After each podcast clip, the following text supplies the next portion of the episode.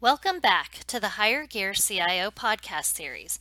I'm Kelly Kierans. Today we will continue the conversation with Walt Carter, Pat Romboletti, and John Vineyard with a focus on leaders, leadership systems, and the impact on culture. Uh, you know, how, how do you how do you coach for that? How do you how do you get teams to to one align and and and get in step with each other? And then you know be willing to be open to new ideas from outside the organization. Yeah good great question walt. If if an, a leader doesn't have the humility to really want to improve themselves then that's hard. I mean you have to work to try to get them there. Some you can get there some you can't. Some will never accept the fact that their activities aren't the best they can ever be for those of you listening, uh, performance excellence. Pardon? Uh, Pat, Pat is nodding vigorously for those of you listening to the podcast. There, there's an there's an old axiom in the performance excellence world that when you think your performance excellence journey is over, you're right. It is. Mm-hmm. totally. because uh, one of my mentors, uh, I've had. How do you get? to have some phenomenal mentors in my life, but one of my mentors, Joe Anderson, who was a senior executive with the Air Force. Um, but Joe used to have a saying. He said, There's a tremendous proximity between excellence and dissatisfaction. And you see it in organizations. The number one characteristic of, of high performing organizations is they're tough on themselves. Mm-hmm. You know, they'll take a, a 90% result and just beat themselves up on why they aren't 94%. Uh, years ago, we did benchmarking between different organizations. And very quickly, you'd find out why high performing organizations are high performing. They were, they were saying, yes, we are the best, but why aren't we better than we are? Low performing organizations would try to justify why it was an unfair comparison. And so you very quickly you'd figure out that high performing organizations are hard on themselves. It's the same way with individuals. I heard a story one time. I have no idea if it was true, but it certainly uh, proves the point. You know, Bill Russell was certainly one of the the all-time great basketball players by anybody's scale. And I heard a story one time that after every game he would score his own performance. And here's a guy that was a world-class athlete, um, uh, MVP many, many times, uh, championships and they said the highest he ever scored a personal game was 68%. Now, why so was he good? He there's had a, given gifts. That I, worked hard, but he was tough on himself. That there's a group that I attended uh, sometime back, a training program, uh, and it was a it was a one percent study that uh, had been conducted of the the world's top one percent performers, individual performers, and most of them were salespeople. Uh, and and the common denominator for this elite group of performers was very similar, John, to what you just said. They uh, when when uh, they were all asked, every survey participant was asked uh, to rate themselves on a on a scale of one to ten, and um, when they they looked at you know the, the end of the study they found that all of the top 1% the most productive people in the survey all scored themselves very low. And uh, and and the people who were the least productive of the survey members the folks and again they're all top producers right? They're all high achievers that that participated in this survey. But the least productive ones scored themselves the highest and uh, and said that uh, you know when when you pulled back that onion just a little bit, what you found out was the the ones that scored themselves the highest were comparing themselves to others who were not top producers. The hmm. ones that were the very top of the production pyramid were only comparing themselves to their potential, their own individual potential and they were always short of 100%, right? They were always short of their best. And so kind of like that Bill Russell story, right? They were they were going, you know, I could have done better, right? I could have done better if I'd have done these things. I know how to do those things, but I didn't do that. right? And and just you know that humility factor of knowing that I'm not all that in a bag of ch- chips, but probably more importantly was just the notion that I'm not competing with the others. I'm only competing with myself. I'm only trying to drive myself. But but does that does that correlate then to team culture and team performance? Uh, you know, I, I, guess let me Pat, let me ask you this question because uh, I'm curious. You know, does what I just said does that does that resonate with your coaching experience with folks who are, you know, highly self-aware versus those who have a lot of blind spots? Let's just totally. say it that way. Totally. And and and as I was listening to you, this is my biggest beef with the performance, you know, appraisal systems that we have, right? Because the best companies are looking for people to come in and say, I'm just not doing good enough. And the companies that are average or below are looking for people to come in in their in their own personal appraisal and say well i'm doing really well in this and i'm doing you know there's almost like this perception that they have to be building themselves up to their manager. Um, it's sort of the game that's played with this, whereas the best companies, and I'm talking about the Googles of the world, for example, um, they're looking for that person to come in and say, I've done really great, but these are the areas I am just, I'm low, right? And people are afraid to say that because of the ramifications of that. And, you know, that their manager is going to be sitting there saying, well, I thought you're doing pretty good, but if you think you're so bad, I guess you're so bad, right? That's what happens. So uh, that's a, a sidebar, but as I was listening to that, I see that happening. I, I see it happen. Um, definitely, I can tell you that. First of all, the folks uh, many times the, the um, transition from people that I have coached while they were in search of a new role, and those that immediately engage me once they land. Those are the top one percent already. They're already been doing awesome. And now they get in their new role and they're assuming they're going to need continued support. And my program is a one year program. They want me there as quickly as possible so that they don't lose the momentum that they had. They believe in what i talked about in the ted talk so they want to bulletproof themselves inside and outside the company. And they're already super top performers and and they're the really great ones. At the end of each of our coaching sessions their question is what haven't i asked what what else do i need to know between now and my next you know they're always what what what more. Um, very different um, from you know there's there's others that they're they're average and they they get through they land and then they're just going to go in and get right back into that same um, treadmill and that same grind and not be looking at how do i do something different so that i have a different result next time so, so let's let's drill into that a little bit. And John, this question is really uh, for you. It, it relates to uh, you know the the Good to Great book. Uh, you know, and Jim Collins, uh, Level Five Leader, was you know frankly the person who had removed most of his or her ego, and could really look at both the organizational needs and the individual needs of the folks on the team uh, with with complete humility and and you know and no no real ego driven uh, type of behaviors, right? Um, which which kind of lines up with what we just talked about. So so John, in your experience with you know particularly the, the teams that were able to successfully pull together and win the Baldrige Award, would you say that that most of them had that you know hum, humility driven leader, or uh, would you say that you saw more of the ego driven leaders in, in those organizations? Walter's always a range, but I would say they certainly, the range certainly is weighted toward leaders that try to get better. And uh, Pat and I were talking recently about, you know, there are natural born leaders in the world. We've all met them and worked with them.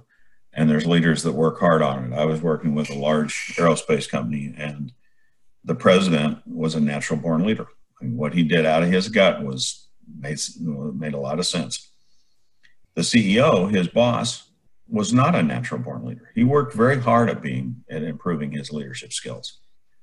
Uh, so there are there are both, and we're going to get later in this series. We're going to get into talking about leadership systems, a defined systematic way to lead, which each organization needs to figure out for themselves. But um, uh, a leadership system can help a natural born leader be better. Um, one of the things natural born leaders have to do is realize that the rest of us are not natural born leaders. Um, a leadership system can help somebody who is not a natural born leader be a lot better. and um, it's uh, one of the things that frustrates natural born leaders is why doesn't everybody get this the same in the same way I do? Mm-hmm. And so uh, I want to go back to something you said, Walt. I think leaders have to have humility. They have to have clear message, measures of not only the organizational performance, but their personal performance. And they have to have a passion for results in both areas. And, and those are things that you just cannot substitute. You have to have humility, clear measures, and a passion for, for results. Uh, when they're working with people, I, I have to tell a story based on something Pat just said.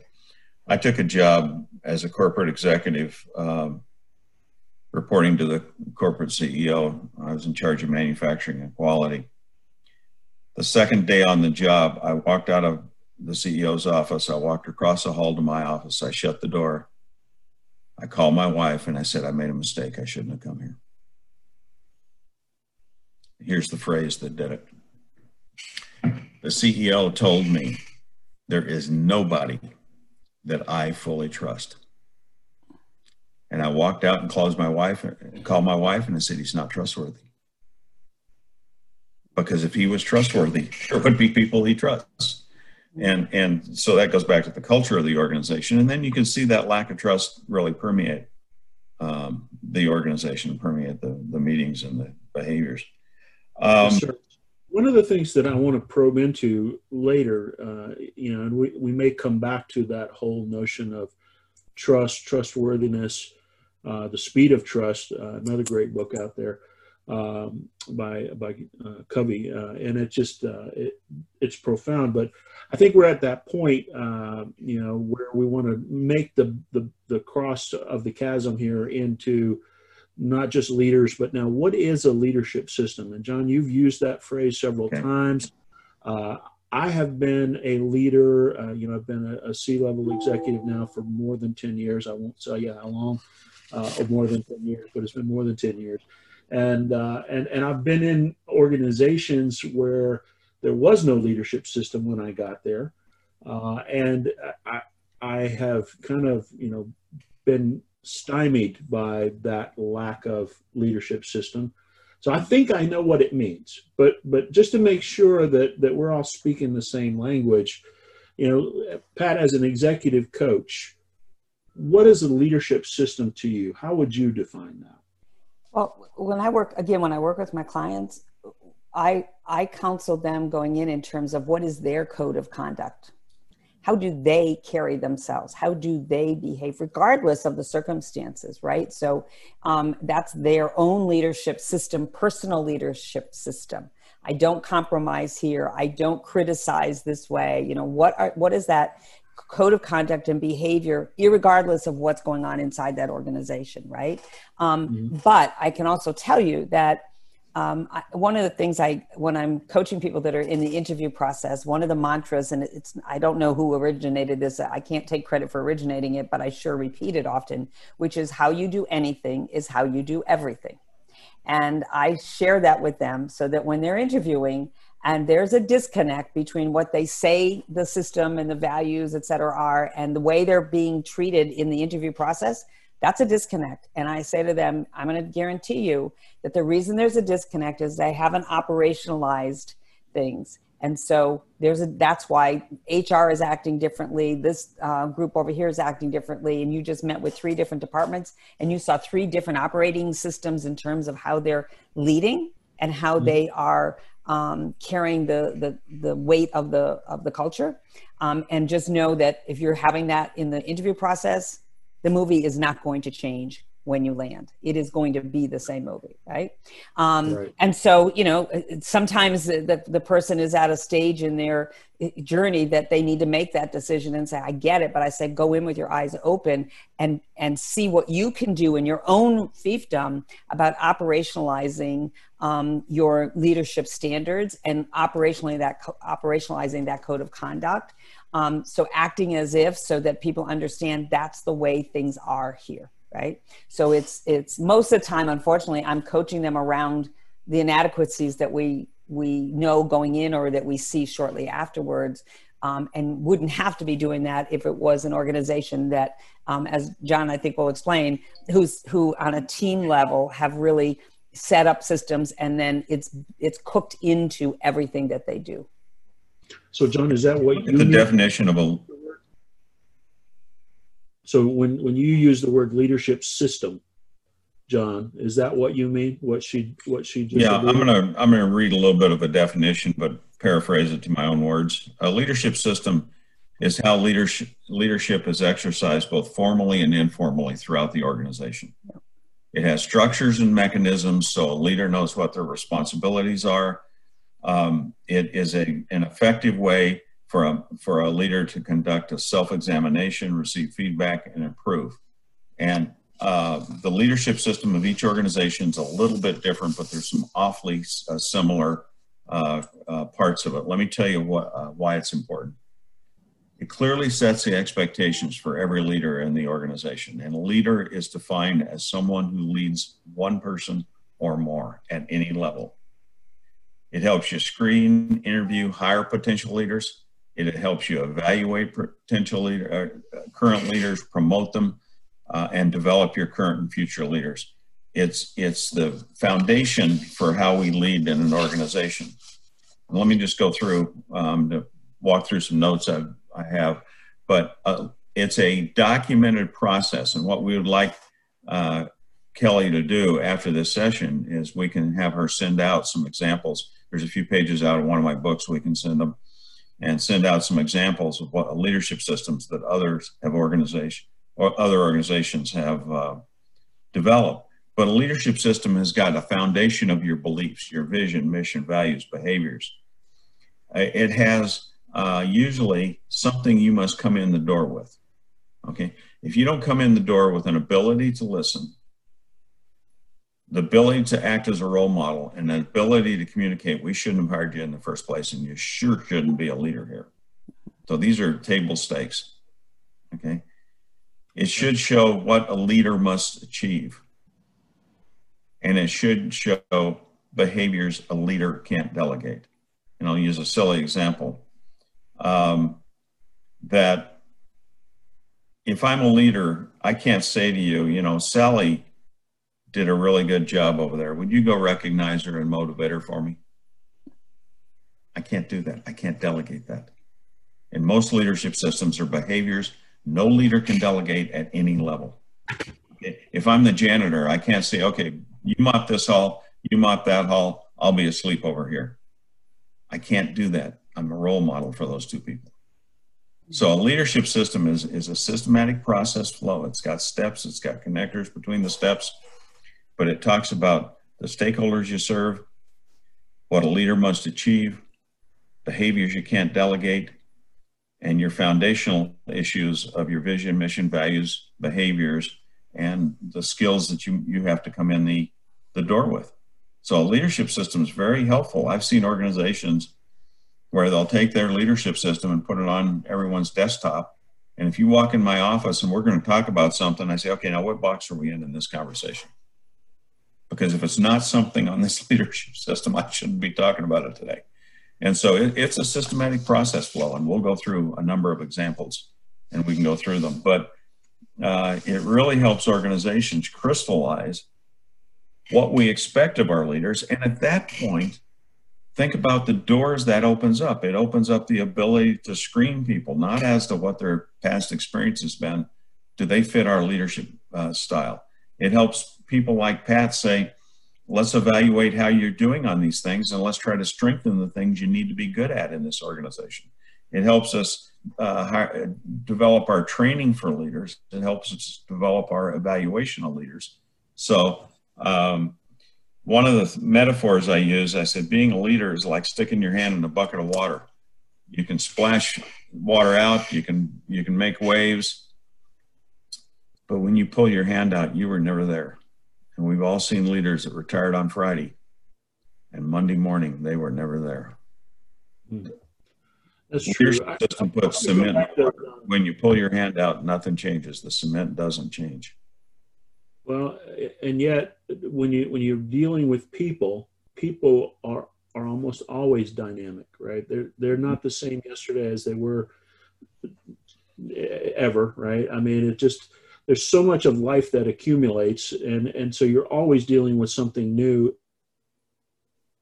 That person that you've been working with for a long time, uh, you know, and so you know, a couple of things that you said there. It you know, it almost sounds like it's really really structured, uh, you know, and, and that a leadership system is something that you know binds you as a leader as opposed to something that liberates you as a leader. And I, I want to contrast that with, you know, kind of my, again, my background. Uh, for those of you that, that are listening that don't know me, I was raised in a military family uh, by a career uh, airman. Uh, my dad retired from the U.S. Air Force as a master sergeant. Uh, my only programming from age two to 17 was to become an Air Force officer, which I did upon graduation from college. Uh, and our model in the military was you should be able to take any officer that's trained in our leadership system in the military and drop them into any unit and have them cover the basics according to the regulations and lead that group effectively. And uh, and and and yet, and yet, you have some officers who have a predilection toward I'm here to accomplish the mission and that's the only thing I care about. Uh, and the people are expendable. You have other officers who gravitate more to the other side that say, I'm only here to take care of these people who have been abused by that rat bastard that was here before, right? That that exploited them all for the the accomplishment of the mission. So now they've they've wrung out and they're they're they're they're they really need somebody to love them up, right? And and I always came in looking at it, you know, going, well, no, it's actually the same. I can't do the mission without the people. And and if I don't have, you know, the the, the people, I don't I don't have any mission either. Right. Mm-hmm. And so I, I need to make sure that I kind of hold this thing all together and keep it as level as I can most of the time. Every once in a while, I put more emphasis on the mission side and knowing that if I sustain that for too long, the people roll off because they feel exploited. And at the same time, if I put too much attention on the people, even the best people will take advantage of that if you sustain that for too long. And pretty soon the mission falls off and you can't get your, your work done with your group of folks. So to me, the leadership thing has always been about maintaining that balance and knowing when to, to lever one side or the other. Uh, and, and then at the same time, closing the gaps of communication between all of the, the different parts of your team to make sure everybody's aligned and to make sure that we have absolute clarity around what we're here together to accomplish and why we need to stop doing this stuff that doesn't add to that right? And so when when i think about you know the military's leadership system that i grew up in and and frankly what i try as a leader to instill in the groups that i've been in charge of over the years since i left the military it's that same liberation of the leadership mm-hmm. system right? It's that it's that ability for me to be me. I, am not defined by the leadership system. I'm really defined by my character. Uh, and so what I want to do is I want to leverage that leadership system to get to you know a common understanding quickly. Uh, and and I think we're we're about at that point where we start jumping from leadership systems into culture. Thank you for joining us today for the second part of our conversation.